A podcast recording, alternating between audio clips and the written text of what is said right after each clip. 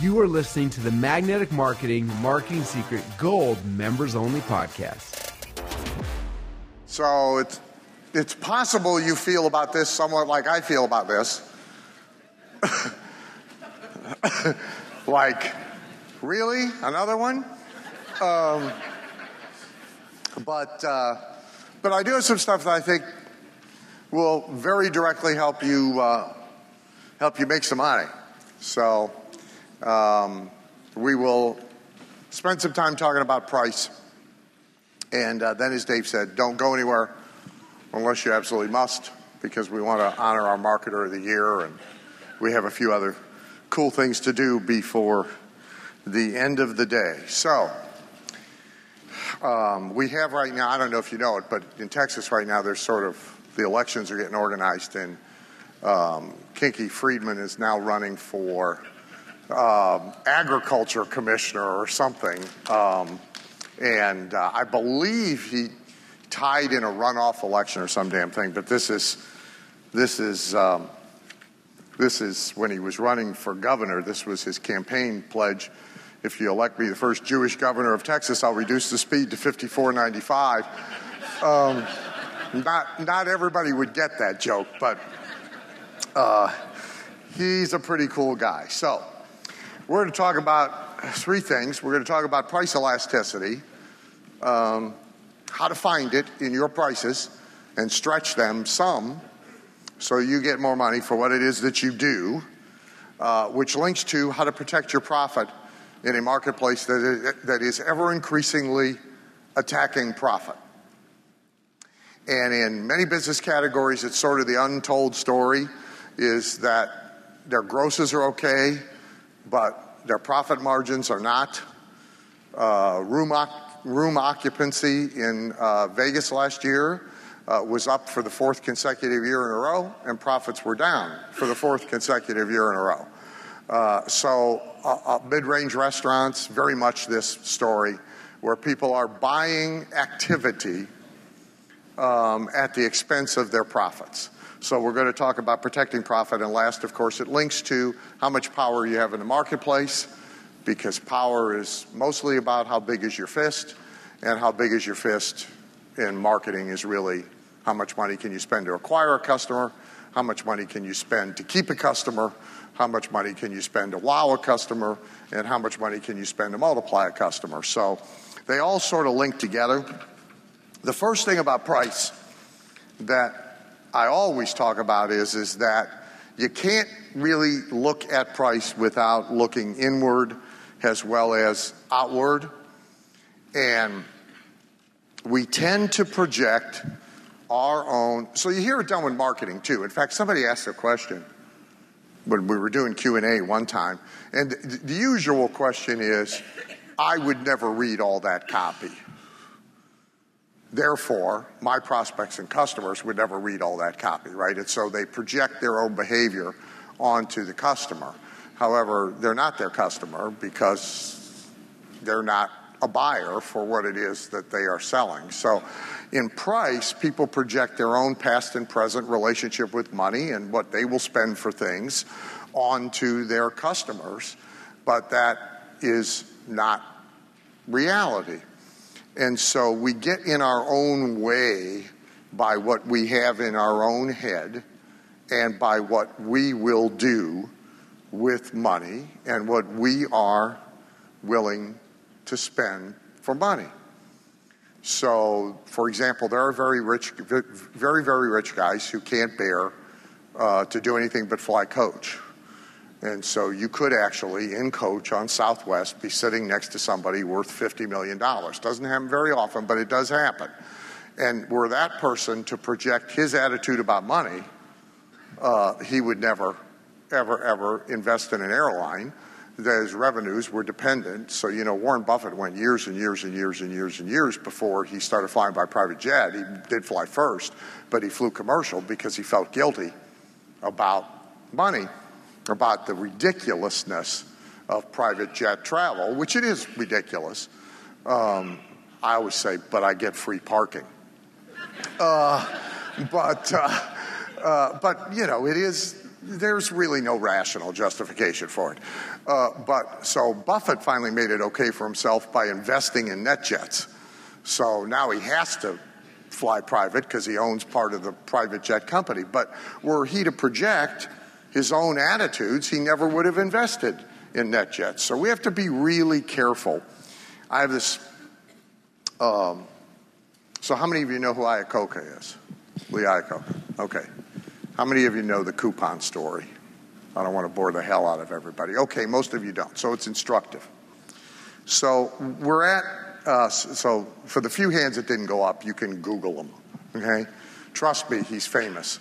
Um, uh, so I'm at Lee Iacocca's house in Palm Desert, California for two days with a small team of people from Guthy-Renker who have been trying to get him to do something and they're making no progress. So Greg has sent me to try and figure out why there's problems, which is not this story. It's another instructive story, but it's not this story.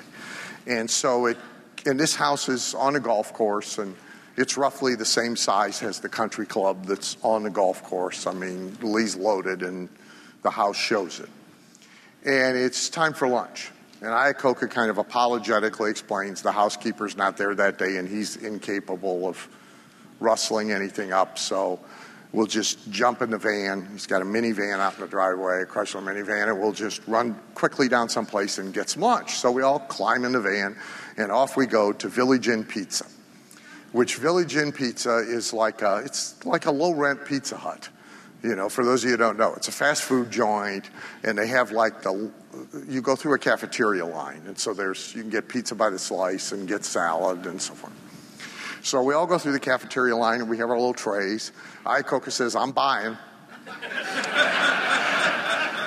which I mentally say, if that was news to you, it was it was not news to me. I I, I already knew you were buying, you know, but I'm buying, you know, big spender here, Papa. Um, and um, so, so, so we get to the cash register, and he fumbles around his jacket, and he gets out coupons. and he's got coupons to use at Village Inn Pizza. Afterwards, we go back to his $18 million house on the golf course, right? So you should let this slide. You know, it's like somebody it, it, just the same as if he came into the meeting with no pants. I mean, the smart thing to do is just ignore it, you know. But, but, uh, but I mean, I can't, you know. So, uh, you know, Ron White's great line is, "I know I have the right to remain silent. I just don't have the ability." Um, so. So about three o'clock in the afternoon, everybody's kind of on a break, and I said, "Look," I said, I, they're off by themselves. And I said, Look, I, I don't mean to, I hope, you know, I'm not going to offend you, but I got to know what's, what's with the coupons, you know? He says, Yeah. He says, I know that kind of looks stupid. He said, So here, here's the deal. He said, First of all, like I like Village Inn Pizza. And he says, The housekeeper who only sort of speaks English. She's been with me for a long time, but she, only, but she knows I like Village Inn Pizza, and she clips the coupons for me out of the newspaper and brings them into me. And so I feel bad about not using them. He said, but beyond that, every time I start to like take them and just you know put them in a shredder and you know the housekeeper will never know the know the difference. He said, I think of my mother looking down on me, who would be really disappointed in me if I wasted money so I used the coupons, right? He says, Does that make me weird? I said, Oh, no, not at all. Uh, uh, you know, uh, perfectly. Uh, now that, you now that you explain it, you know. But look, everybody, so everybody's got stuff in here, a lot of stuff in here about money, which relates to prices, and some of it is really not healthy right? And it will get in the way of how you price. Because you will say to yourself, my God, that's a lot of money. You know, I mean, part of price, like Disney, I know they run classes where they make people stand in front of mirrors and practice saying the prices with a straight face. I mean, I know that's, you know, that's wedged right in between Disney culture and, you know, there's a class on this. There has to be. Right? And so a lot of us have to do that. So the first thing about price is you got to kind of get out of your own way when you build your price strategy. And the main stuff that gets in the way is this. One is thinking people foolish for their value judgments and responses to price. You know, I would never pay. So, like, we recently, Carla foisted on me which actually it's only the second piece of technology I like. Uh, she actually foisted on me one of these little Keurig coffee maker things that makes coffee by the cup.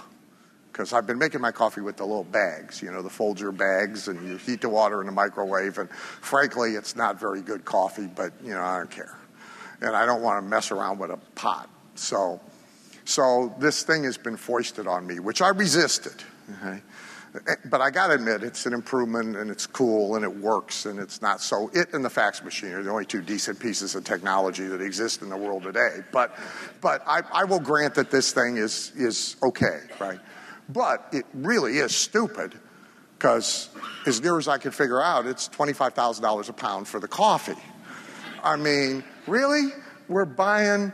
So I hadn't bought any until last week, and Carla's at the other house in Reston, and I'm running out. So, you know, I buy two cartons of these things, and I get to the cash register, and I'm like, huh? You know, I'm not at Starbucks. I'm at, you know, the grocery store. You got to be kidding. And I see they sell on TV. Have you seen the thing they sell on TV? They're selling essentially empty cups in a little kit so you can buy coffee at a reasonable price and fill your own cups, which seems to be just as much work as if I went and got a pot. So I ruled that out. But so, you know, I actually think I'm kind of an idiot for paying this for. I mean, I'm paying as much as if I went to Starbucks for a cup of coffee. And so we think people are foolish for what they pay for a pair of boots, and well, I would never pay that for a pair of shoes, or you know what they paid to stay somewhere or whatever. And you can't let that get in your way. Your value judgment does not matter. Their value judgment is all that matters. Being critical of what people choose to do with their money.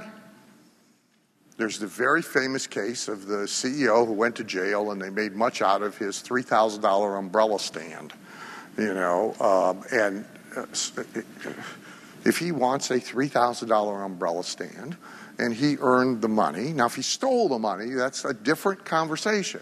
But if he earned the money and he wants a $3,000 umbrella stand, the only question that should be in your mind is what can, else can I sell this guy? Okay? I'm not in the umbrella stand business, but you know, there's got to be something else he likes as well as umbrella stands. So we can't be critical of what they do with their money. Hypersensitivity to competition and comparables. So most business people are way too concerned with what other people are selling, stuff in the same category as theirs, what prices they're selling at. This is the wrong concern. The right concern is how do I make all that irrelevant to my consumer? Not obsessive worry about oh, they can get it over here or they can get something just like it, and the tyranny of normal and customary. So every industry has its formulas. Now, first of all, there's general formulas. So if you go, somebody, a gentleman from the UK just told me excitedly that he's going and getting his MBA, and God bless him. But so one of the things they'll teach you is general pricing formulas. And then every industry has its normal and customary ways that we price things. Okay? And so what? Okay? Normal and customary means somewhere between mediocrity and failure. It's the last thing you want to, you can price any which way you want to price. But on foolish stuff people spend money on, just very quickly for fun, that we might have different value judgments about. So, most guys probably know by now, but purses, unbelievable. It's a stinking leopard skin purse. Really? $28,000? Are you insane? It's a purse. It's a sack, for God's sakes. you know? I mean, so we would look at this, and most guys in the room would think, boots? Hmm. That's an $8,000 pair of boots. Eight boots? $8,000. This everybody would understand better, but you know, muscle car restorations. So this is about buying a used Chevelle that's worth about 1200 bucks and pouring $40,000 into it. That's what this is about, right? It's the equivalent of going and buying a $13,000 broken down house in downtown Detroit and hiring an interior decorator and putting $820,000 inside the house. That's really what this is like, and yet a lot of us do it. Um, this is this is an an ironing table, you know, that you iron clothes on. The low rent model that's actually shown in the ad is fifteen hundred bucks. However, they got one they sell for eighteen thousand dollars. I'm not exactly what it does, be sure what it does besides iron the clothes. I would hope, but there it is. Right? Cigars. You would be amazed at what people spend for cigars. Many of you have seen this. It's a very successful product, by the way. Very successful direct response campaign. Does anybody own one of these things? The the four minute exercise device? You guys own it? See, now I can see you on it, Rick. I, I, I, I gotta, really? What, what exactly have you been using it for, Grant? I mean, let me look at the handles. Wait a minute, wait a minute, wait a minute. Okay, it, it fits the industry standard. The handles, you can hang laundry on it. Yeah, you can hang clothes on it. Okay. Well, you never make a piece of exercise equipment that handles point down because the clothes fall off and everybody's aggravated. Um, so, I mean, seriously, are you riding this thing? No. Did you try? Oh, yeah, there you go. So this is this is the four minute four minute a day exercise device, which the way it's been explained to me is uh, you better be in really good shape when you get on this thing or, or it will kill you because it's real. You get a full workout in four minutes, but could be fatal. But, but 14,650 bucks. And by the way, they sell a lot of these classic lead generation. You order a free DVD, they send you a DVD, they send you a package of information, and then somebody gets on the phone and sells you the $14,000 exercise price. This is a, this wastebasket over here, which is a replica of the president's wastebasket. I'm not sure which president, maybe it says. Um, um, these are, this is a museum quality reproduction of the Oval Office desk turned into a wastebasket. Which there's some irony to that, is that um, um, it's $595 for the wastebasket. Okay? By the way, I deliberately picked ads that run a lot. So it's not like some moron got in the $595 wastebasket business, ran the ad once, and went out of business. Okay? I deliberately picked ads that appear again and again and again and again. This is um, what's kind of instructive about this ad uh, is that, so the name of the company is Model Quality Introductions. And I'll come back to the slogan in a second because it's entertaining. Um, this is a matchmaking agency, but this ad runs in the classic car and muscle car magazines. Okay? So it's aimed at people who. So the slogan that they use in those magazines is model quality introductions, male owned. Nobody gets women like we do. I don't think they mean gets like understands, like empathetic. I don't think that's the story. Okay. So uh, their starting fee for their service is $15,000. This is instructive. This is the ultimate adrenaline package. Cross this off your bucket list. All right? So, this is race in three of the most prestigious and well known off road races in the world. So, you get to go race in the Baja 1000, the Vegas to Reno, and the Mint 400. I'll just quickly tell you everything you get. So, you get a brand new uh, 2014 Ford Raptor. You uh, get three arrive and drive off road races. You get a week of driver training by top rated professional drivers. Uh, you get a week of wining and dining and entertainment during your training in Las Vegas, which would seem to be counterproductive for serious training, but. Uh, you, the, you, stay for the one week at a luxury MGM mansion behind the MGM Hotel. You get personal physical training before each race. You get a private jet for you and your entire crew to and from the races. Uh, you get a helicopter chase for each race, so they fly over top of you with a helicopter to make sure that you don't run off the track.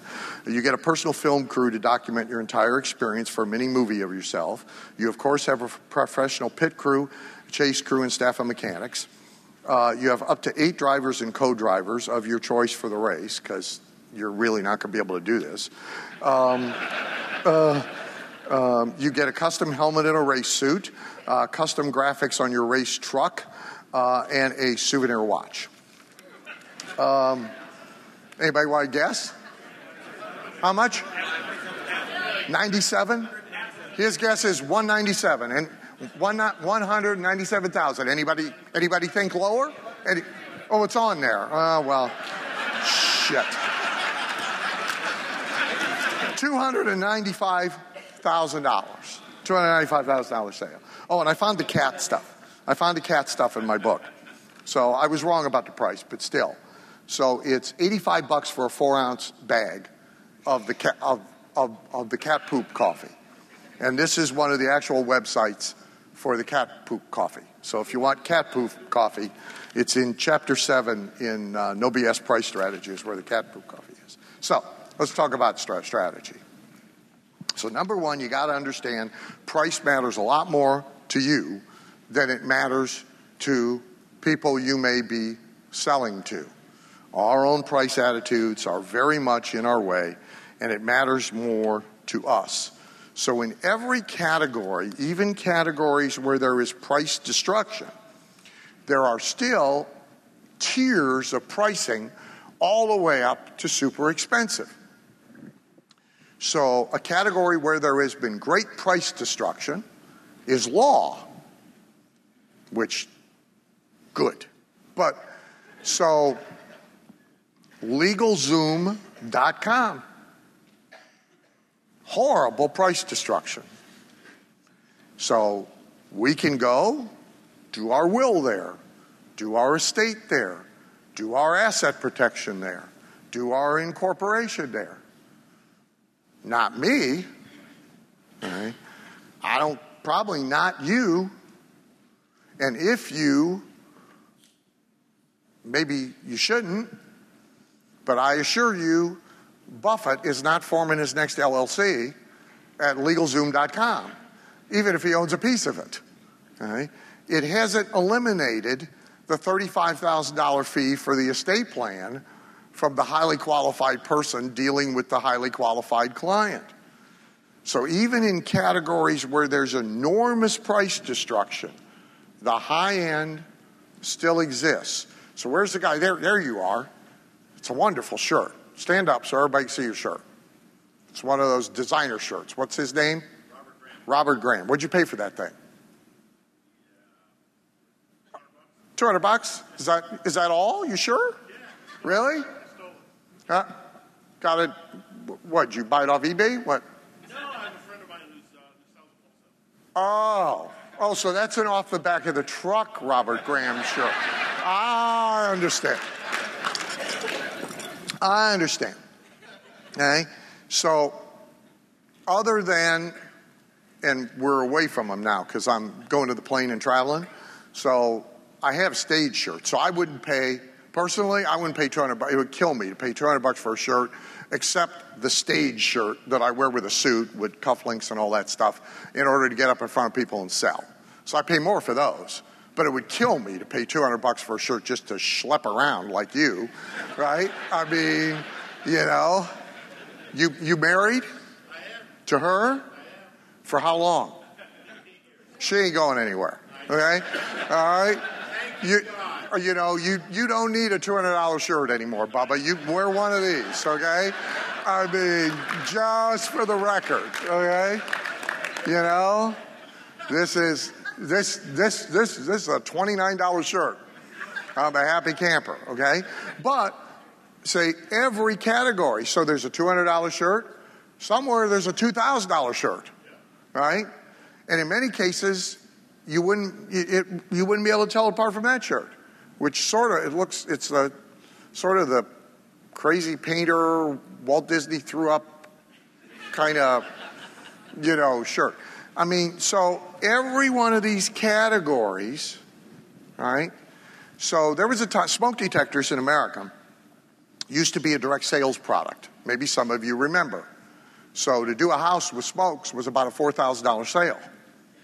Then all of a sudden, as you know now, you can go over to CVS, for God's sakes, in between the lawn chairs and the candy, and uh, you know, before you get to the pharmacy, you can buy a smoke detector for like what, nine bucks, nineteen, easy, right? So the smoke detector business did disappear. The heat detector business didn't disappear. Now it is a shadow of its former self, but it is there, and it is still a direct sales business, and people still come into your home and they bring the stuffed Dalmatian dog under one arm for the kids, and they bring the PowerPoints presentation, and they sell you heat detectors, which is about a six to eight thousand dollar sale per house. Nothing has eliminated it yet. How many of you have heats in your house? And were you in the business? No, good for you. Did you buy a retail? Somebody come and sell them? Good. How long ago? Oh, see, that's recent enough. Okay? Just as three minutes of education, you should have them. All right? So here's a lie about smoke detectors. Up here, right now, somewhere, there are sprinklers in case this place bursts into flames, and they have a little head on them that pops off to turn on the water. They are not hooked to smoke detectors because we'll all be dead. They're hooked to heat detectors. And over 40% of all deaths in home fires occur before there's enough smoke to set off the smoke detector, just for the record.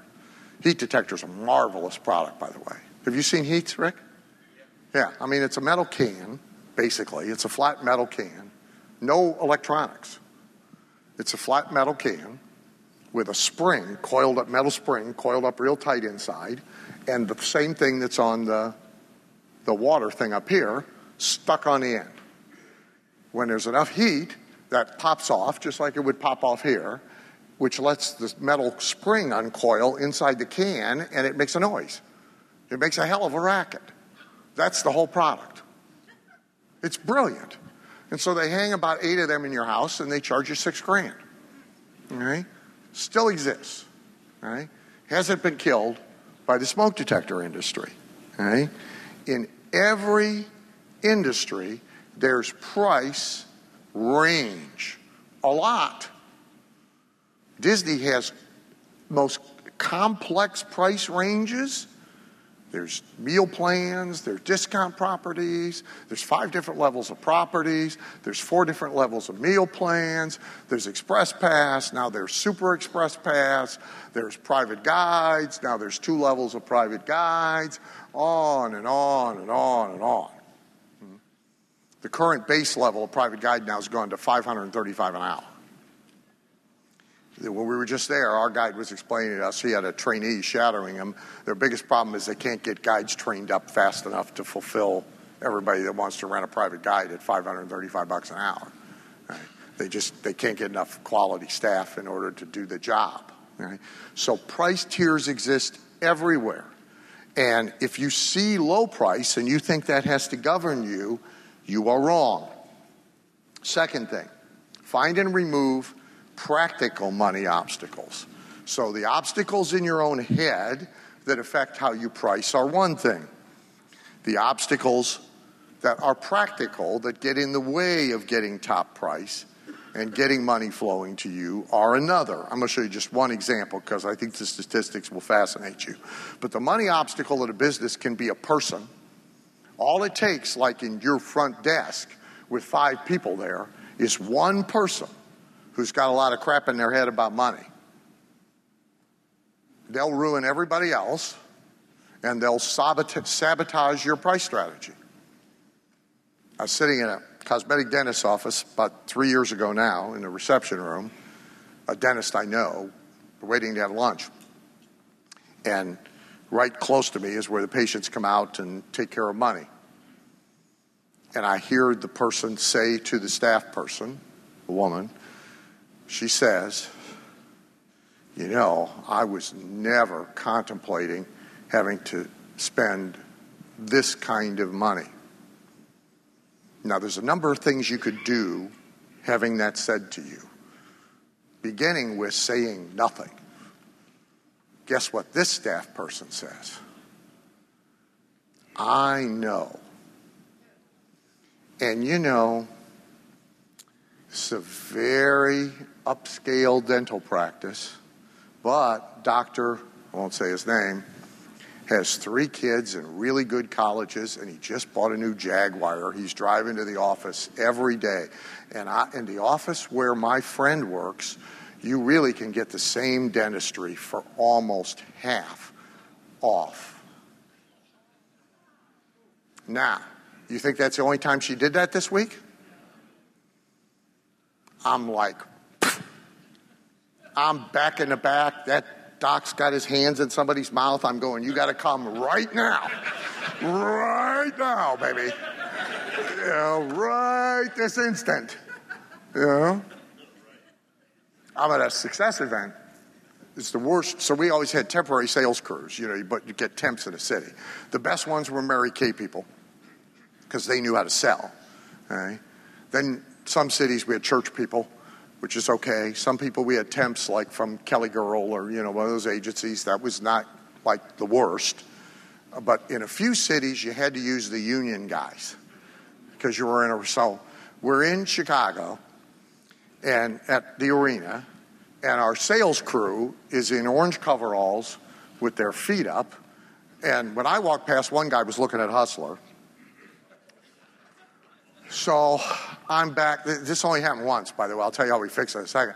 So I'm now back there afterwards. I've done my presentation. And I'm back at the room, and there's a crowd, and there's a stampede, and I'm standing the the edge of the table's right here, and the staff's in there, and customers are here, and I'm standing here talking to people, and I hear. Am I right? Did he say $287? Let me see what I'm getting. And the guy, he says, and the guy says, seems like a lot of money for a notebook. And the guy in the orange coveralls says, No shit. I'm over the table.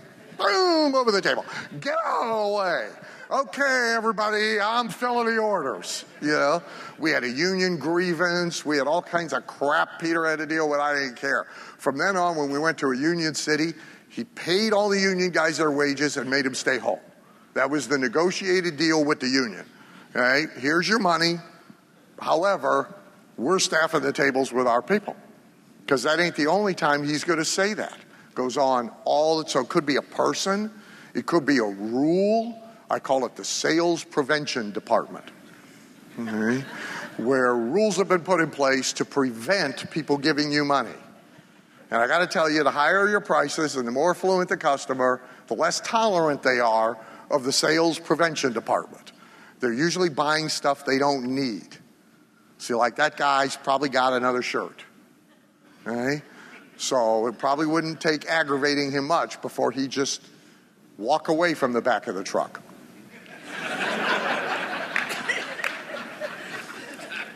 Phones not answered. So I'm going to give you this one example in a little bit of depth just because it's it's more important than most people realize. So if you have any kind of a business where the or one of the portals through which new people come is a phone answered by humans. So here's actual stats. Jay Geier gave them to me just this past week. He went and got them for me.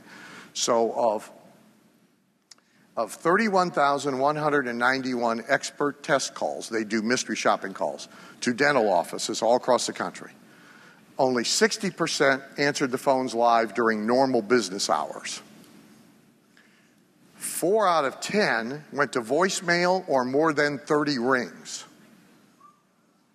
I have a great story about that, by the way. I'm staying in this really crappy motel, and I called to get a room, you know, to get a wake up call, and the front desk phone just rings and rings and rings and rings and rings. You know, so by the time it hit 50, I hung up. Small town. I called 911. I said, I'm staying down here at this hotel. I don't know exactly what's going on, but I've called the front desk 50 times. Nobody's answered. They may be getting robbed. They may be tied up in there. I don't know. I'm afraid. I'm afraid to go down and check. That police cars, sirens, lights. It's great. It's fabulous. It's just great. Um, made my night, you know. Um, 20% of all prospective patients will not leave a message, nor will they call back. Only 3% of the staffs could answer simple, commonly asked questions, no brainer questions. Only 3% of the staff could get through three of them. Only 4% ever ask for the caller's name, just the name. Only 2% actually made any attempt to set an appointment. That's 624 attempts out of 31,191 phone calls. Now, keep in mind, somebody paid for every one of the 31,191 calls. And their staffs attempted to set an appointment with 624 of them. You got to like force them to set an appointment. Only 1% made any attempt to capture the caller's contact information for follow up. So, whatever 1% of 31,000 is, what is that, 311, somebody took a whack at, let us send you something. That's what's really going on. Now, that's not what those dentists think is going on, and they would vehemently deny it, by the way. And it's not a unique disease in dentistry, I promise you. So that's a way that will keep money from flowing into your office. Uh, Dr. Anzalone is here. This is from his newsletter this month. Uh, I'll just read it. Um, so he's with a client, another doctor, who stated he had some concerns about how his phones were being answered due to the low monthly patient numbers that have been occurring and asked if I could help. This is Anzalone. No problem. I called his office, placed a call on speakerphone so we could both hear, and I played prospective patient John. John recently moved into the area and was told by his former dentist that he needed an implant and also a tooth removed with the possibility of replacing it with an implant in the future. I was asked basic registration questions. Then I asked if the office accepted my insurance commonly asked question, right? Surely they got a script for this. This is where the call took a wrong turn. Instead of stating that the office was not a provider by insurance, but all filing and paperwork would be taken care of free of charge, the receptionist began stating insurance codes to me to write down, to, and then told me to call back after I talked to my insurance company. Bye. Bye. So, with this leaky of a bucket, which shows up in your statistics, right? So you now say, here's how much money we got to spend to get a customer or a prospect. Here's how much it costs us to get a lead. We don't dare do anything to drive one away. So, with this leaky of a bucket, how aggressive about pricing or anything else do you think a business owner is likely to be? See, the link here is for you not to be a price coward, you really have to have your act together every step of the way. So when you do get a prospect and a customer, they are handled appropriately for the level of pricing you want to do. Next item wealth fact for you. No less than 5% often to as high as 20% of consumers, will always opt for the better or premium option or ascend to higher price tiers because of who they are, as much or more than because of the offer you make, because of variable value, because of variable value propositions. They, that's what they do. So if he had gone to a store and hadn't bought that in a parking lot out behind the liquor store off the back of a truck, right, chances are there were shirts there for less than $200 that also looked like somebody spilled paint on.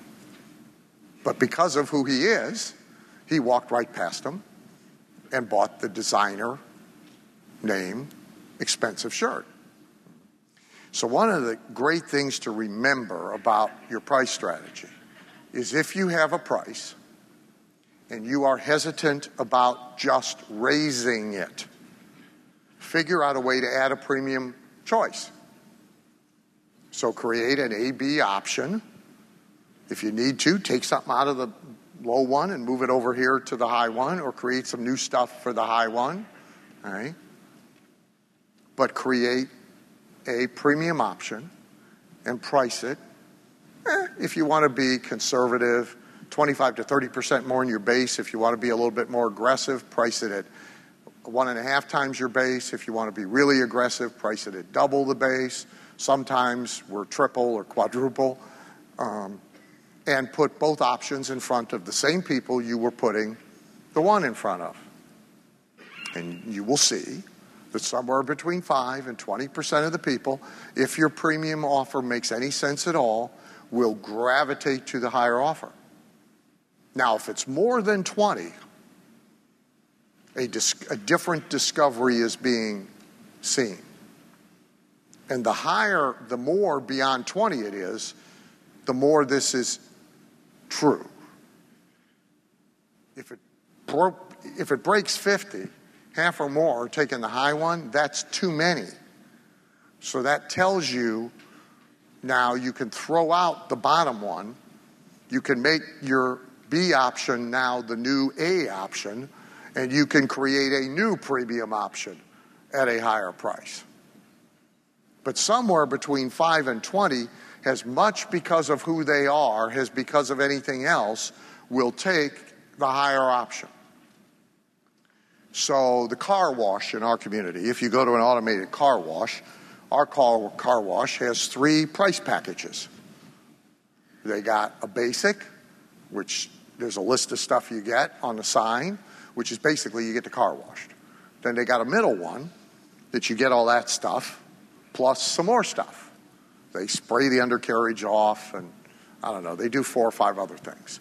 Then there's the super package, which has all that stuff, plus another five things they add, most of which is meaningless.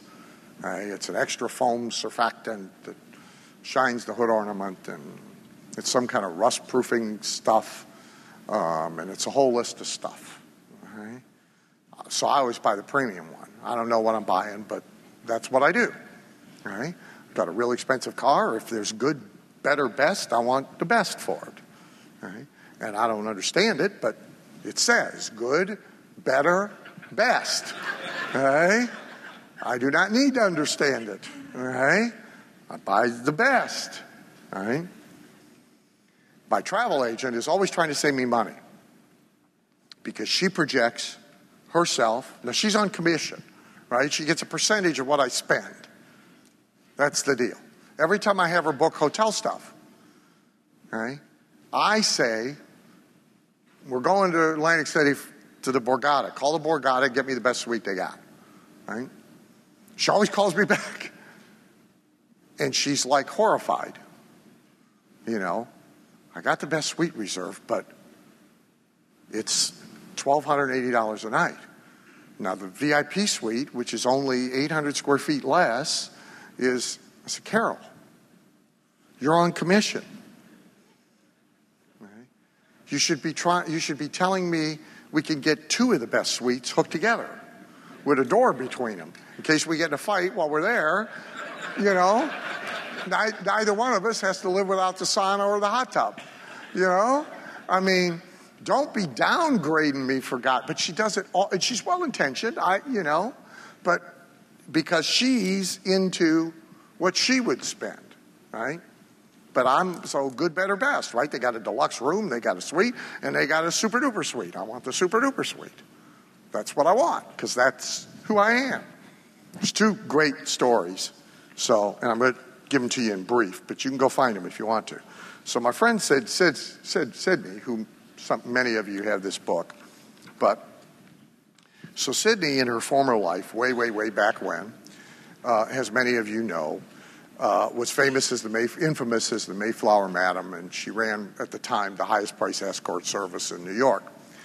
And as an aside, by the way, for out of category advertising, uh, she advertised in the Financial Times. Everybody else in her business advertised in the sleazeball tabloid newspapers. So, so I'll just read this to you. At one point, this is her voice. At one point, I noticed that we were being asked, if I paid more money, could you send me someone prettier? Or if I pay you more money, could you send me a 10? And do you have any girls who are more expensive? These are the three questions people are asking without being prompted. Right? Let's see, 90% of the time it turned out that what they meant by a 10 or more expensive was tall, blonde, beautiful, busty, and under 25. Um, uh, having, having never been someone, this is important, having never been someone who voluntarily offered to pay more when I could get it for less, I was fascinated by these requests. We were already getting top dollar for the best girls available in New York City, yet here were clients begging to pay more. So I charged them more. Good for her, right? Right? So she discovered that, contrary to her personal experience, there were people who almost no matter what price you quoted them, their immediate reaction was, Can I give you more? The other book, which you may have read, but you may not have noticed this, is the book that I did with Chip Kessler about Brinkley. So, how many of you have read the Dr. Brinkley book?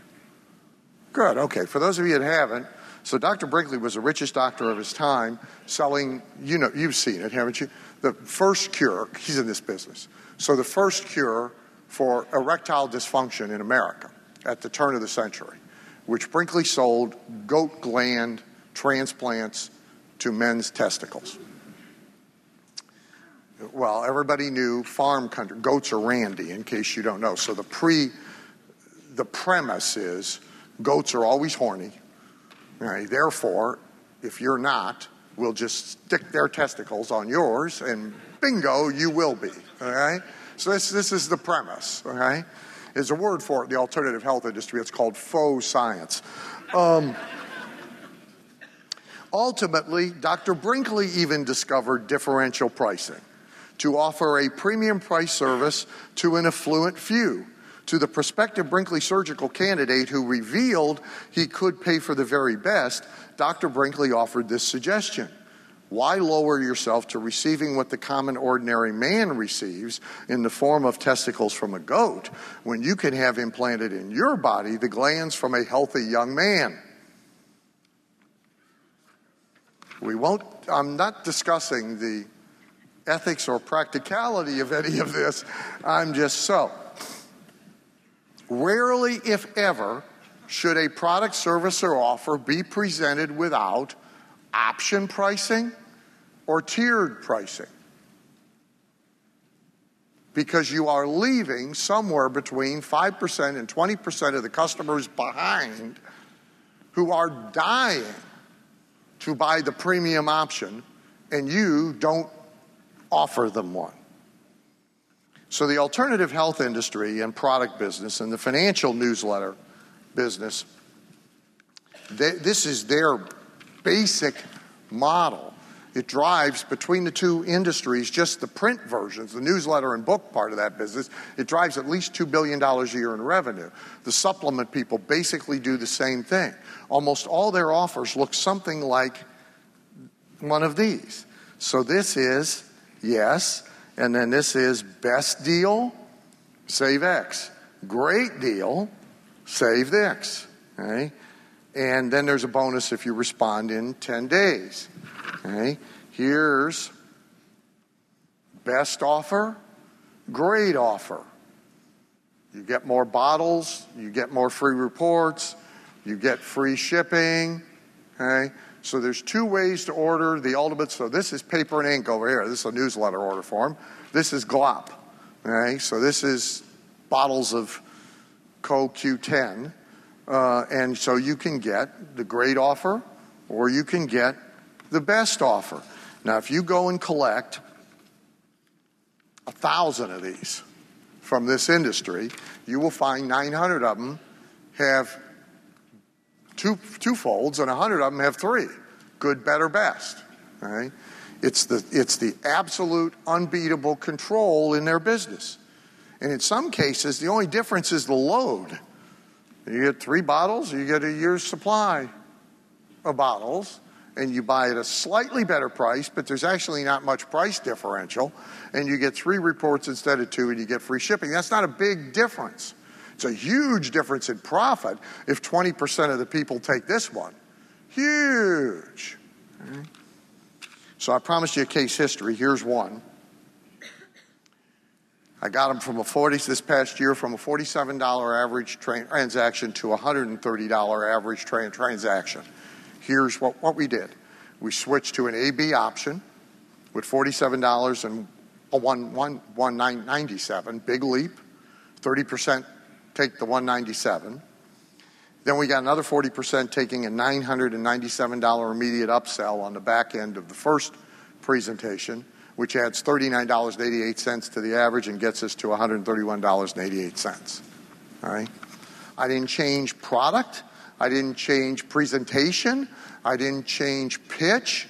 I didn't change anything but the structure and the presentation of the price. That's how you can go home and make some money. So you don't have to reinvent everything, you just have to tackle the price. The key price elasticity factors are who's buying,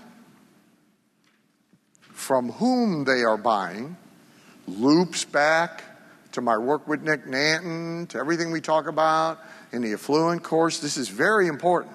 Price elasticity has a whole lot to do with from whom they are buying, okay? where they are buying, Place matters. Right? Two chiropractors, one does his case presentation with people standing up in the corner of his cluttered, crappy office with the light box at the wrong angle and bad lighting and a noisy and a noisy partition wall between him and his staff.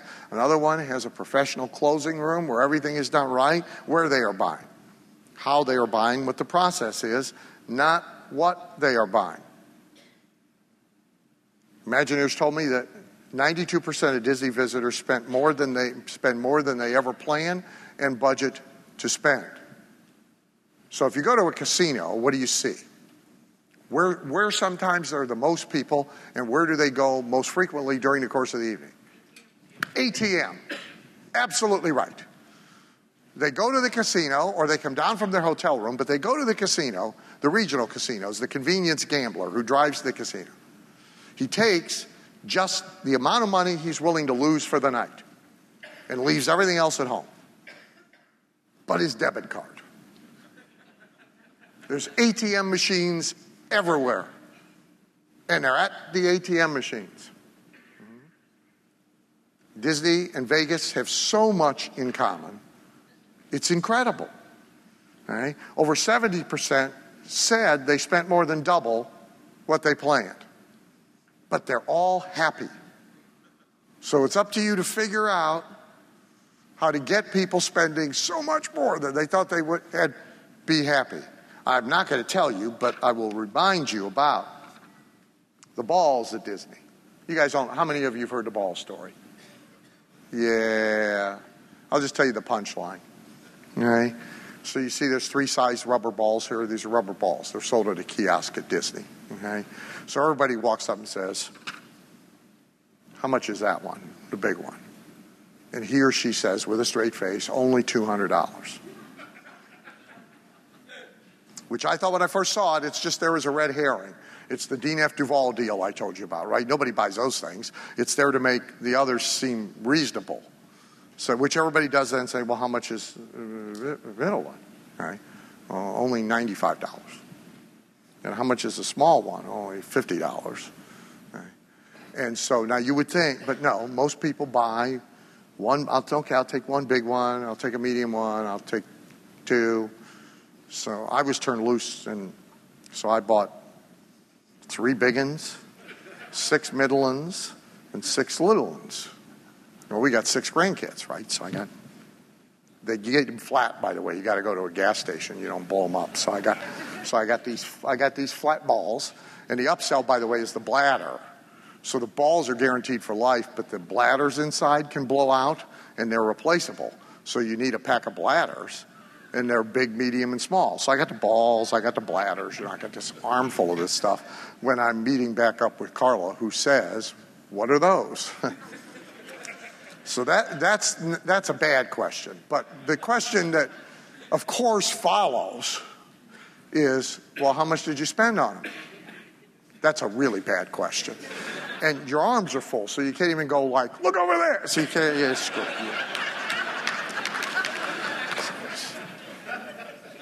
She was in a free class during the Food and Wine Network, and between the Cutco knives and the balls, the free class cost like five grand. Um, um, I need supervision where people are selling things. Um, uh, so, the three goals for price strategy that you should always have in your mind as you think about it is number one, to figure out a way to have it accepted as reasonable. Number two, to have it believable. We're not just making it up.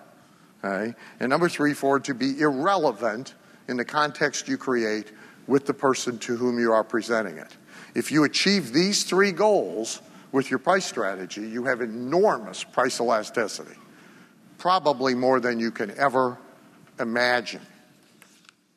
So, how do you make a big price reasonable? Most common thing people do is they discount from a higher estimated value. And that's okay, it works. But people have seen it a lot. But it works. Exclusivity. Only one person in an area can have it. That immediately makes price elastic. There's only 10 of these things that immediately makes price elastic. So George Barris's deal, which now is Kid with the Batmobile, the TV Batmobile, is they're allowed to build, I forget the number, I think it's 12 a year. They're allowed to build 12 a year in their whole deal with Warner Brothers and so forth. And so there's all the old ones out there circulating around. You can buy them at auctions and stuff, and then they make 12 more every year. Right? Now, if he had negotiated the right to make 124 a year, I think he would have wound up at the same net money place that he winds up with 12 because everybody knows there's only 12. And so they sell them for stupid money. I've almost bought one twice. I would love to drive around in a damn Batmobile. I just, I've come so close. I mean, I just looked at a used one a couple months ago, one of the older ones that's now made the rounds through three or four owners, and it was $200 and, $286,000 and it's not in great shape. I mean, it would need some work. But I mean, I, I came close. I mean, I just, the idea of just driving up to the, get gas at the speedway, you know, next to the tree hugger with her little hybrid in my, you know, in my Batmobile and turning on the red light and the bomb smoke, and it just appeals to me. Uh, so, exclusivity, right? The individual's reasons, not the good and services, right? So, what really makes private jet travel reasonable? Well, one thing is the value of the person's time and sanity who's traveling. That's one thing that makes it reasonable. If you actually do have high enough chairside value, then buying a, a day is very, very valuable. Right? Another might be family issues. Make it very, very reasonable. Free parking. What makes premium accommodations on a cruise reasonable? The overwhelming majority of the people who take their first cruise have saved up for it. They think it's the, old, it's the vacation of a lifetime. They're never going to take another one like it. So the argument is this is your blowout deal. Since you're only going to do this once, you don't want to be in an inside cabin in the basement. What makes a diamond's price reasonable? Well, the diamond industry has spent five decades getting people convinced that a formula, a multiple of your annual wages, this should be a warning to people. But they've designed a formula that is a multiple of your annual wages that makes it reasonable. So let me show you how I present price. So if you come for a consulting day, and towards the end of the day, we are now having the conversation of what can you do for me? Like, how much of this can you do for me? How can you help me? How can you write this copy? What project can you put together? And how much is it going to cost? Here's what you're going to see. So, step one, you're going to see the list of the items created on the legal pad in front of you. All right? Each item listed. Then I write the number of days or portions of days next to each item that it is going to take me to do them. We have already established the value of the day. You paid $19,400 to be in the room for a day. You've already accepted that. It's important. Then I multiply the whole thing, so I add up two days for this, a day for this, a half a day for this, it totals up to whatever it totals up to, times $19,400 gives us the retail price for the work. Less an economy of scale discount, because I'm doing a bunch of stuff at the same time, and some of the copy that we need over here also gets used over here, et cetera, and or a special status dis- discount because you came so far, because you're from Russia, because you're a titanium member, because it doesn't make any difference, right? because everybody likes a deal. Right? We arrive at a fee.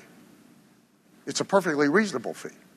You accepted the basis for its calculation, and you saw me calculate it. And you didn't see anything that didn't make any sense to you. Well, yeah, it probably will take a couple days to do that. Well, yeah, it probably will take a half a day to do that. So when it's all done, it's perfectly reasonable. How to make others' prices irrelevant.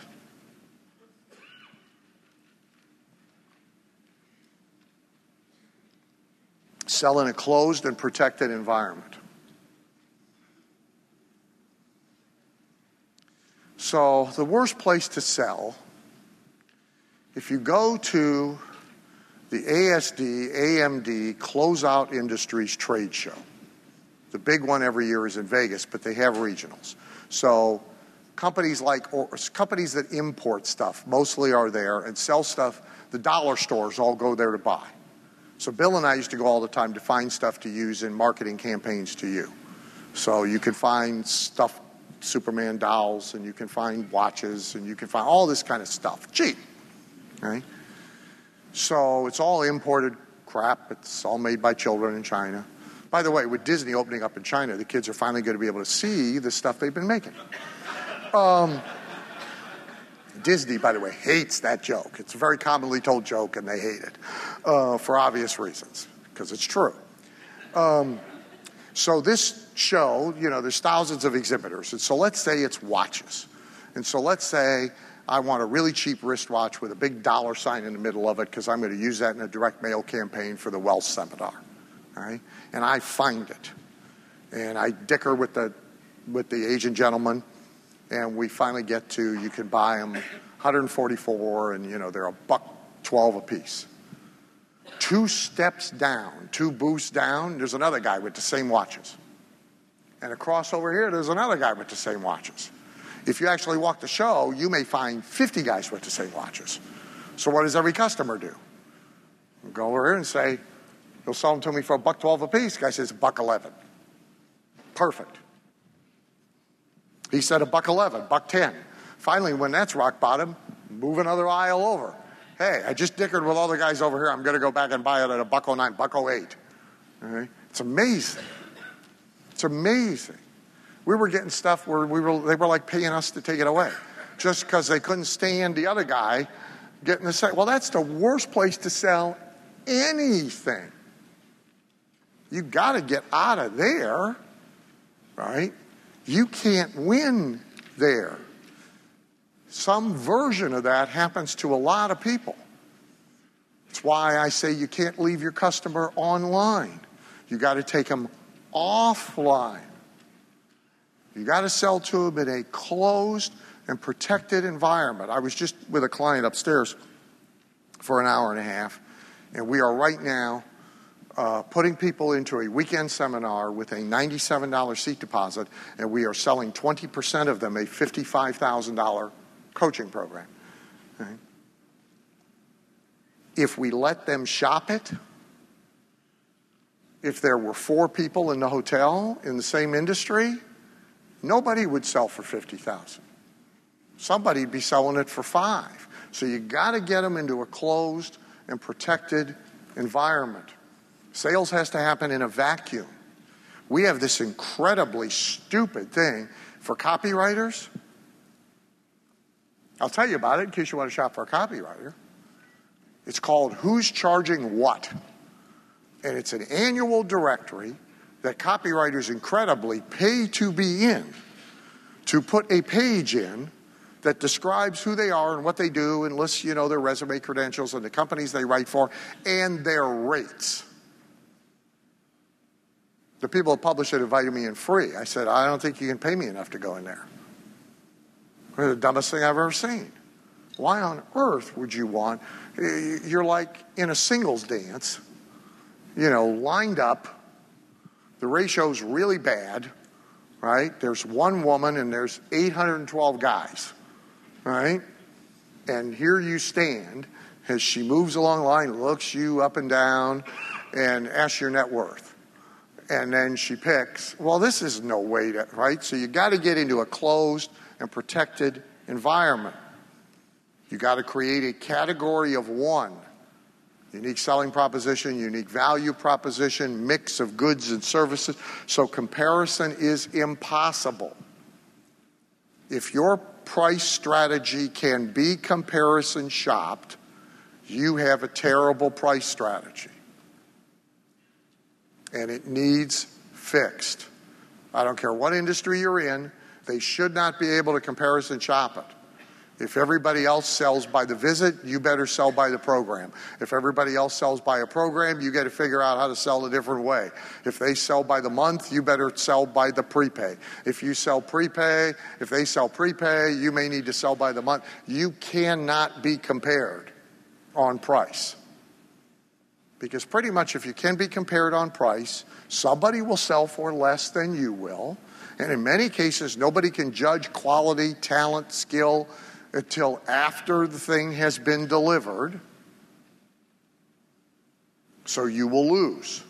And there are people who are willing to price themselves into bankruptcy court and spend a lot of money advertising to get there. Right? Happens all the time. So you cannot create a price presentation that can be compared. Third, sell to people who consider price last, not first. Why waste your time selling to people who make their decisions by price? Now, if everybody did, so people will tell me, oh, in my business, everybody shops by price. Everybody makes their decisions by price. Really? Really? So everybody in your industry drives a Kia. Nobody has a Keurig coffee machine in their office. All right, we better, if I go to 500 people in your industry and I see a Keurig coffee maker in their office, I'm going to kick your ass. Okay? Because if they're buying by price, they're at Costco buying coffee in 55 gallon drums. You could actually buy the coffee at Costco in a 55 gallon drum, hire a midget, give them a scoop, let them get the coffee out for you, and spend less than you spend on the little Keurig cups. And there's chronic unemployment in the midget com- community, so you would actually, it's like 16%. I mean, they only get hired when they're like doing a remake of Wizard of Oz. Other than that, they're chronically unemployed. Oh, I know, I know. A lot more of them worked until they outlawed midget bowling. See, that was a. Okay. So, there's a bunch of people who do not consider price first. So, the first kind of people who consider price first are poor people. They have to. Don't sell to poor people. That's social work, that's not business. Let somebody else have them. Encourage them to go someplace else. Don't be in the business of selling to poor people. So we want people who consider price last, not first. So by the time I get to the end of the day, I can actually hand them who's charging what. Here. They don't even want to look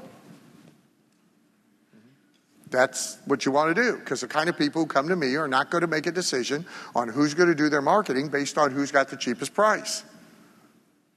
They don't have to, and they're smarter than that. I don't let the dumb ones and the broke ones get that close. Align yourself with a person's thing in life and with a powerful emotion. So everybody has a thing. Most people have several, about, for which price is no object. And they may be really cheap about other stuff. So for me to spend 200 bucks for a shirt would, would just kill me. I would be, it would drive me nuts, unless it's a stage shirt I'm wearing to make money in. That's different, that's equipment. But if to buy one just to wander around in, I mean, it, it, it, it would kill me. But there's pretty much price no object, save for the racehorses. Right? Right? I don't, we need we need the new blankets with the magnet therapy things sewn in them. Great. Get 22 of them. Trainer says, because he's like my travel agent, well, we could get eight and we could just move them around to the horses that are sore and save some. No, no, no. Get 22 of them. Don't you want to know how much they. No, get 22 of them. I'm trying to win a race here. I don't care. All right? speed wheels. The little wheels, the so called speedy wheels, are $800 a wheel. Mm-hmm. I got horses I'm racing that are worth less than the wheels on either side of the sulky the horse is between. I don't care. Doesn't matter. I don't. Need, I don't. Uh, well, we could get one set, and we because we got three different sulkies for we could move. No, no, no. Just go get three sets of wheels. But don't ask me to buy a $200. Sure, everybody's the same way. So everybody's got one or two or three things that are their things. If you can align yourself with one of those things, you have enormous price elasticity. So, like, I really don't care about, you know, the coffee. I mean, the Keurig thing's working out okay, but I was, I've been using the bags for 10 years. I, you know, don't matter. I discovered them when I was divorced. I've kept using them. Carla sleeps late, so she's never up to make coffee. So the bags are okay by me. I don't care. Hot brown water doesn't make any difference to me. All right. Carla, however, coffee is one of her things. It's like wine.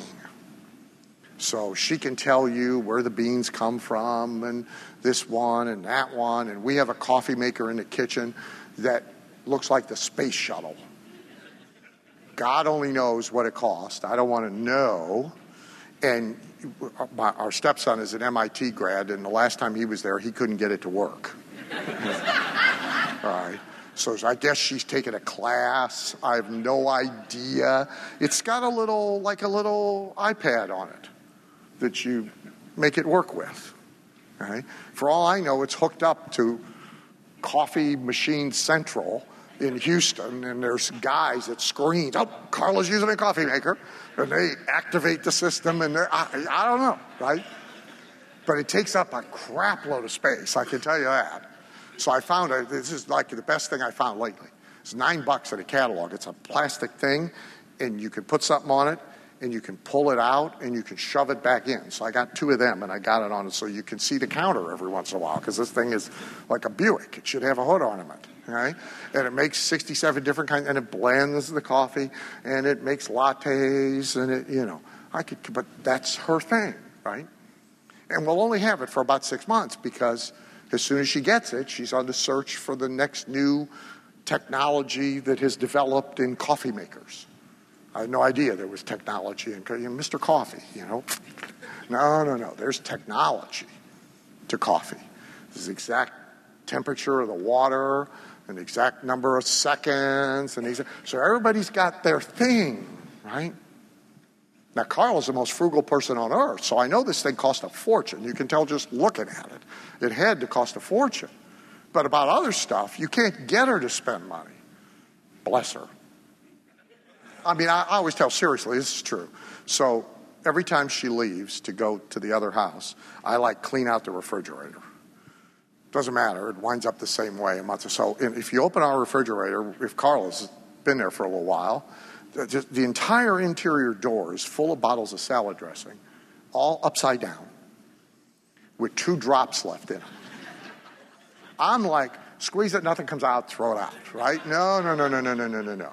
These are all there? The only way you are getting salad dressing out of this bottle onto your salad is you take a bite of lettuce, you put the bottle up here, you and you and you squeeze and suck, squeeze and suck, squeeze and suck.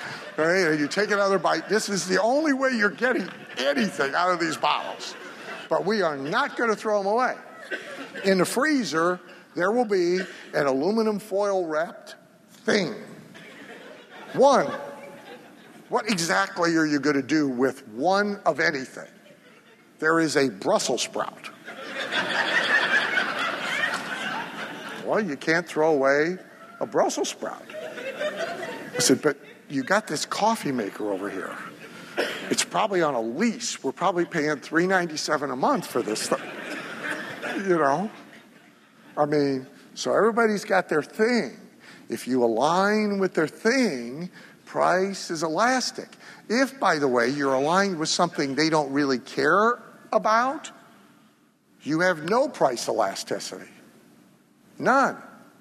Then, if you couple this with emotional reasons for buying, then you get even bigger price elasticity. So, a promise case history. We cut a list being mailed monthly from 25,000 to 14,000 by doing better selection. That increased the list cost. Then we increased the cost of the mail piece because we were mailing less. I said we could spend more, reaching the less. We segmented him into three. So last year, we increased the first year client value by 30%. We improved the closing average and the sales presentations by 10%. It's all about getting to the person for whom this client's thing was in alignment. So, number six, life is so much better when you are dealing with a predetermined buyer. The objective you want by the time they get to you or to anyone who is representing you.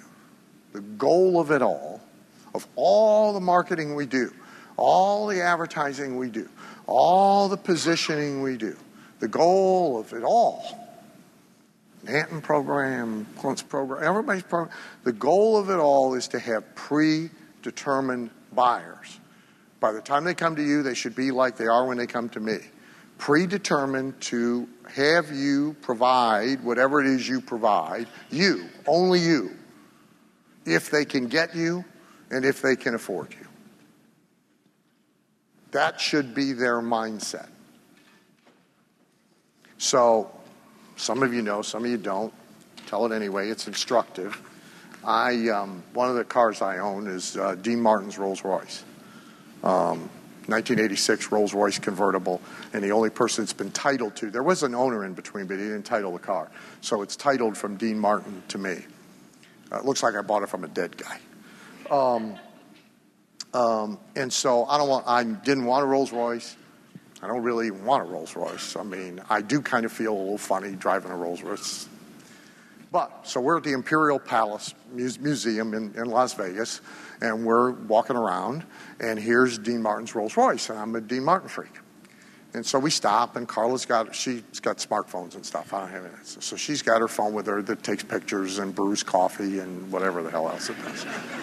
and so now I'm getting my picture taken with Dean Martin's Rolls Royce, and of course you read the signage and all that stuff. And we take a couple of steps, and Carla says, "You're going to buy that, aren't you?" In that tone. now you got to understand. At this point, I already have. I got a regular car at this time. I have a 1972 AMC Javelin AMX. I have a Lincoln Continental 1963 convertible, right? And I got a Jeep Wagoneer, and we have a two-car garage. And so this is a this is a big to do as it is, right? And so I say, of course not. You know. And to tell you the truth, I've never told her, it actually hadn't occurred to me. But, you know, since you suggested it, now it's rolling around, you know. So it's only a few more steps before I say, "Uh, just keep walking. I'm just going to go for the hell of it. Okay? That always precedes buying. Um, I'm just going to go for the hell of it and see if it's for sale and what it's selling for. So you got to walk. It's a pretty good walk back up to where the guys are at the desk. So by the time I get there, I'm buying it, okay? Because I have now had time to go through the mental process of it's Dean Martin's car. I got to have Dean Martin. This will be really cool. And it's got a cassette player in it, so you know we'll only play Dean Martin in the cassette player, and I'll be driving Dean Martin's car, and you know who else has Dean. So by the time I get there, I'm buying this car. So by the time I get there, you see, it almost doesn't matter what number they are going to say to me, because I am predetermined to buy this car. Now I don't want any other Rolls Royce. Period. You could offer me one for eight grand. I wouldn't want it because I feel funny driving. It's not, I don't want a Rolls Royce, but I want this one. And by the time I get there, about a five minute walk, I want it like bad. By the time I get there, I'm rehearsing my answer in case they say, no, it's not for sale. I'm working on my script, right? Because I'm going to buy this thing. You get there, say car's for sale. Guy says, everything in the world's for, for sale. Write that down, right? So I made some money already. I got some right down here. So I say, okay, so that thing in the world that's for sale, how much is it for sale for? And he quotes a number, and I said, great, terrific, I want it. Here, go put a deposit on a credit card. My mechanic come in, check it out, and we're buying a car. So now I walk back, and of course, I bought this car. Right? Now, that's predetermination. That's what you want. You want to be Dean Martin's Rolls Royce to your buyer. That's what you want. So by the time he goes through your process, he has got himself in his head to the point that he wants. So I used to go to clients. So I used to actually get on an airplane and I used to go meet with prospective clients. I switched that for non business reasons, but it turns out to have been one of the best business things I ever did. Because now, by the time somebody gets a day booked, they must then pack up their stuff, they must get on a plane, they must come to Cleveland which by the way continental just moved out you know because they canceled us as a hub because united bought them so most of the direct flights went away. Right? so it's even worse right? So they must come to cleveland. Then because i'm not in cleveland i'm out like in the middle of nowhere between cleveland and akron. They have to rent a car because this is not cab country. And they have to find their way to macedonia ohio where they have to stay the night before in the best hotel in the area, which is a La Quinta. All right?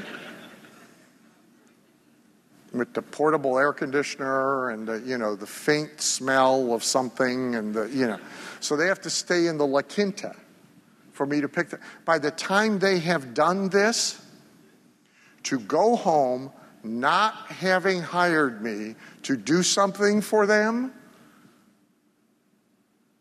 is like you driving 150 miles to a mall and coming home without shoes. Okay? It's like, oh my God, what a failure. Okay? By the time, and they've had time to think. See, they've been on a plane and they've been sitting up awake in the La Quinta. Right? So they have had time to do what I did on the way to the Rolls Royce guy. They have figured it all out in their head all the way to what are they going to say if I don't want them. That's what you want. You want to be Dean Martin's, Rolls Royce, and if you are, price is incredibly elastic. So, quick list of price and fee fa- failures. Some redundant to points we've already made, but here's the complete list. Number one, pricing by textbook formulas or industry norms. It would really be better if you didn't know them. It's hard to erase what you already know, but it would be better if you didn't know them. That's not how you price. Number two, excess concern about what others are doing. Number three, attracting people who buy by price out of necessity or out of habit. And understand, so people complain all the time to me about their customers. You are the one who went and got them.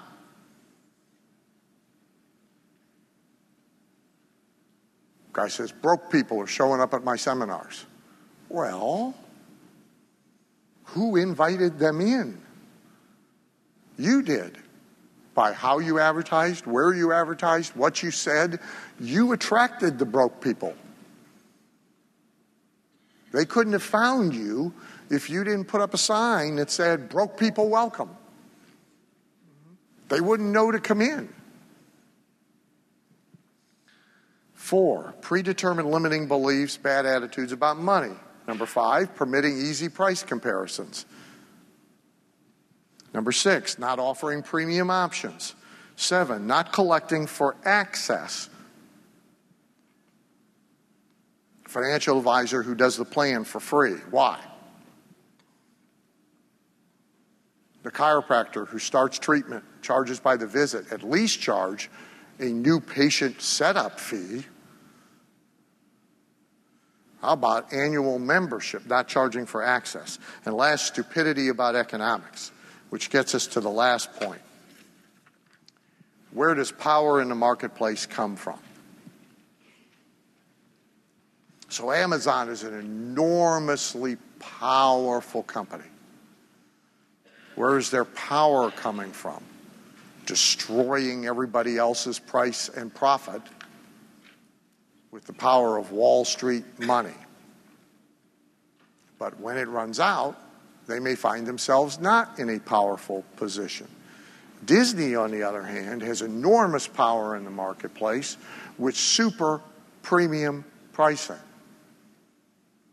They can create an incredible wow experience. So, one of the things I noticed about Amazon, so I get books from Amazon. I don't personally, I mean, I scribble it on a post it note, and Vicki gets books from Amazon, but they come to me, right? And they come in a crappy brown thing. And a lot of times people will send me a book as a gift directly from Amazon, and it comes in a crappy brown thing, and it doesn't even have a card in it that tells me who it came from. Well, the economics are so tight, they're sitting around trying to figure out can we put it in a crappier brown thing? Can we find something even thinner that won't fall apart until the minute it arrives at the other end? And can we figure out how to make the label even uglier and crappier than it already is? If that'll save us, that's, you know, that's what happens when you put that kind of pressure on yourself? Going on in businesses all over the place right now, right? Hospitals, crappier, crappier, crappier. Hotels, crappier, crappier, crappier. Casinos, right? No people. Where's the free drink person? There is no free drink person anymore. Where's the cigarette? No, no cigarette. It's like one person for 55,000 square feet of people playing slot slot machines. You can push the button for the free drink, you ain't going to get a free drink because there's only one person, right? Because they're trying to figure out how they can squeeze a little more cost reduction out of this thing. Disney's doing the opposite. How can we spend some more money? Make this a better experience for everybody. What can we do? All right? There's all sorts of touches. And I know, I know the bean counters go in there all the time. Eisner talked about it in his book because the temptation is almost irresistible. You could walk around, you don't have to be a bean counter, you can just be me. You can walk around, you can see all sorts of ways you could save money that, quote, quote, nobody would notice. It's amazing though, somebody would notice. So, like, you could change, they have these big floral arrangements in the lobbies of all the resorts. I don't know, flowers from nothing, right? You could take them real flowers out of there. You could put fake flowers in there and never have to water them again, just dust them every six months. I would know the difference. Carla's a flower freak. She, like, runs to that thing, knows every flower that's in there and examines it and takes pictures of it with her little phone. She would know the difference. But here's something nobody would notice, you would think. There's these big expanses of just grass. Nobody walks on it, nobody's allowed to walk on it. Well, artificial turf. You know how much money you'd save with artificial turf? If you just here and there, the famous story of the fence post. They faint in, when you go to Magic Kingdom, the fence thing, the stanchions with the white chain on it, they paint it every night. Every night. 365 nights out of the year. They paint it every night. Every, every, every link, every everything. From the beginning to end. And they time it by the weather, waiting as close to morning as they can to paint it and still have it dry so nothing spoils it before the start of the day. Now, somebody has come in to Iger's office, and they did go into Eisner's office. Eisner tells a story about a guy coming in with a list of, you know, 286 different ways we could save money, including how about if we paint the fence every other day? And it all adds up, we'd save $40 million a year if we just did these things that nobody would notice. So, how many of you seen Saving Mr. Banks movie? Okay, the rest of you need to see it.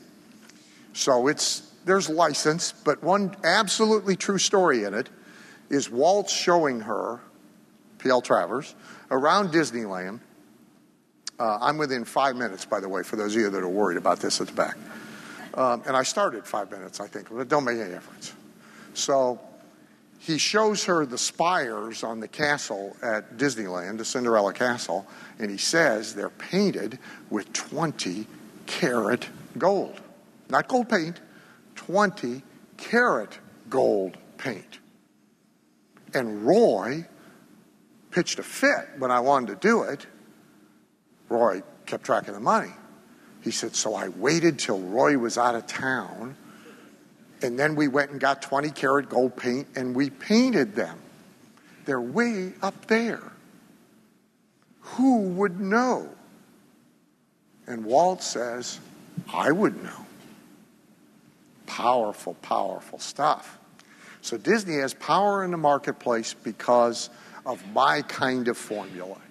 They put themselves in an economic position through their price strategies to spend, to acquire, to satisfy, to wow, to retain. And it seems now Neither company is vulnerable. But if I had to bet on which one lives the longest, and you wanted me to place a bet, I'd bet on Disney any day of the week. Somebody will figure out how to do Amazon even cheaper than Amazon has figured out how to do Amazon. Jeff Bezos himself, if you haven't read the book, The Everything Store, you should read it by Brad Stone. He gave him incredible access. It's an incredible book. It's a great. How many of you have read the book? Very good. But for those of you that haven't, that's a book to go order. Okay? It's by Brad Stone called The Everything Store. And it's all about Amazon, it's all about Bezos. And Bezos, in the book himself, in a moment of great candor, says, We may not be here a decade or two from now. He understands what he's doing, he's no dummy and he understands the vulnerabilities of what he's doing. Right? Disney will, I think, outlive them because they have the superior power strategy in the marketplace. So I encourage you to hunt for, develop, and exploit your path to power from price strategies that can give it to you you've been listening to one of our gold members only podcasts, make sure you upgrade and become a diamond member and get access to the diamond members only podcast as well. On top of that, you'll also get access to the whole enchilada with all Dan's courses and so much more. So make sure you upgrade to diamond now by going to diamondupgrade.com.